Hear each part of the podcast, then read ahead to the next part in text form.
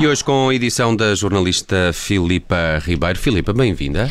Olá, bom dia. Olha, vamos começar as outras histórias do desporto pelo Reino Unido, porque, ao que parece, o governo britânico quer acabar com as publicidades às casas de apostas no mundo do futebol. Isto é que vai ser. Sim, o governo britânico quer eh, eliminar a publicidade às casas de apostas dos equipamentos de futebol. O objetivo é deixar de alimentar o vício pelo jogo. Ou seja, querem acabar com o amor por coisas, como, por exemplo, o nosso velhinho Totobola, não é? Sim.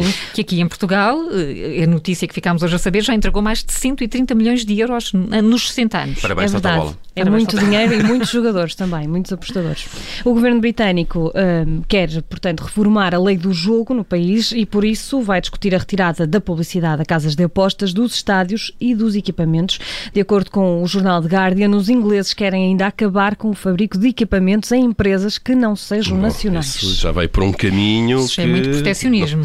Exato, isso vai longe demais. O que, é que, o que é que se segue, não é? Vão pedir aos clubes que desistam, por exemplo, das competições internacionais isso depois do Brexit pode ser um, um motivo de preocupação. Não? É?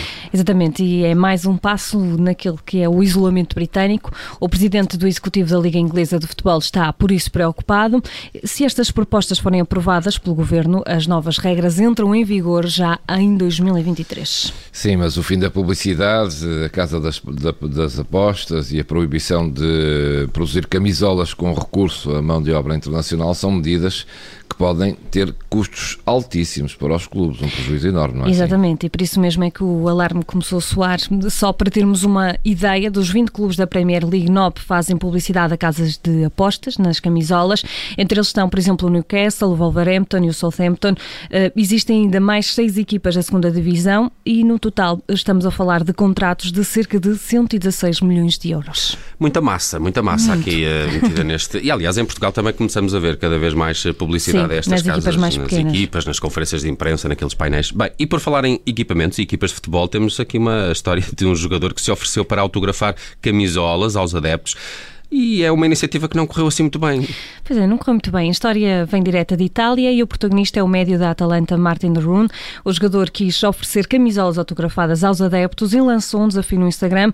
O holandês avisou que ia estar na loja do clube para autografar as camisolas dos primeiros três adeptos a aparecer. So we're here in the Atalanta store in Bergamo, and the first uh, three people come in and buy a Martin Monroe shirt, I will sign the shirt and I will also pay for it. So hopefully they come fast. Portanto, Martin Bruna a anunciar a, a, oferta e a pedir que os adeptos eh, fossem rápidos. Simpático, simpático. Sim, mas, mas o Nelson dizia que a iniciativa não correu muito bem. O que é que se passou? Pois, uh, até o anúncio estava tudo muito bem, tudo muito bonito, mas o problema é que para se dar camisolas, camisolas e autógrafos é preciso que os adeptos apareçam. Oh. Claro, então não foi lá ninguém pedir um autógrafo? Não foi ninguém. Ai, que horror. O jogador esteve. Coitado. Portanto, ofereceu-se, esteve um dia inteiro na loja à espera de um adepto que fosse buscar pelo menos uma camisola. mas ninguém foi. Martin Rune é já conhecido por ter algum sentido de humor nas redes sociais e depois deste projeto furado, digamos assim, colocou um vídeo de um minuto no Instagram um, que é uma espécie de documentário da seca que o jogador apanha na loja à espera dos adeptos que nunca chegaram a aparecer. É que normalmente são os adeptos que esperam pelos jogadores, neste caso foi bem diferente. Exatamente, neste caso o Martin Rune esperou, esperou muito tempo um, e durante a espera teve mais tempo para ver, por exemplo, os artigos todos da loja, e nesse vídeo mostra até o jogador a, a dar um, uma a dormir, soneca. uma soneca. Um cochilo. Um cochilo. um, esse, nesse vídeo, o jogador, uh, que, que, o jogador publicou no, no Instagram uh, tem como legenda aposto que com o Messi isto não aconteceria. Pois, pois não, pois não. Aliás, quando o Messi foi para o Paris Saint-Germain, as camisolas esgotaram, não é? Mas, mas a vida prega partidas e não só aos jogadores de futebol. Por exemplo, em Inglaterra, um maratonista foi desclassificado depois de ter terminado uma corrida em primeiro lugar. Aconteceu, aconteceu no último fim de semana. Omar Ahmed participou numa meia maratona e acabou a corrida em primeiro lugar com uma vantagem de 4 minutos. Mas mais tarde, mais tarde a organização anunciou que o atleta tinha sido desclassificado. Então, mas porquê? Fez, fez alguma asneira no percurso? Ai, um Escolheu não. um atalho? O que é que foi? Não, não, não cortou caminho nem fez asneira. O que acontece é que Omar Ahmed correu a meia maratona a pensar que estava a correr apenas a competição dos 10 km. Como não estava inscrito na meia maratona, a organização não assumiu a vitória do atleta, que foi o primeiro a chegar à meta. Bem, grande história essa. Portanto, o senhor engana-se na corrida, não é? Vai para uma corrida onde tem que correr muito mais, eu imagino que seja mais do, 21, mais do 21 dobro. quilómetros, mais do dobro. Mesmo assim, é o primeiro a chegar Eh, E quando chega à meta com alguma vantagem, é desclassificado. Pois, costumam dizer que quem corre sempre alcança, mas é importante que se corra na corrida certa. Mas a organização nem sequer reconheceu o talento do atleta.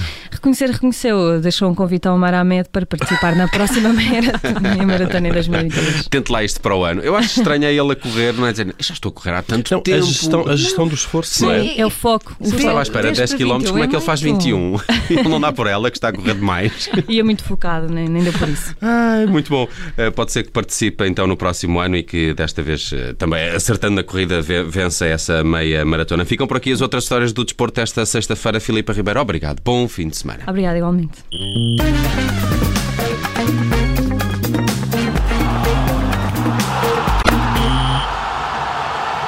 Obrigada por ter ouvido este podcast. Se gostou, pode subscrevê-lo, pode partilhá-lo e também pode ouvir a Rádio Observador online em 98.7 em Lisboa e em 98.4 no Porto.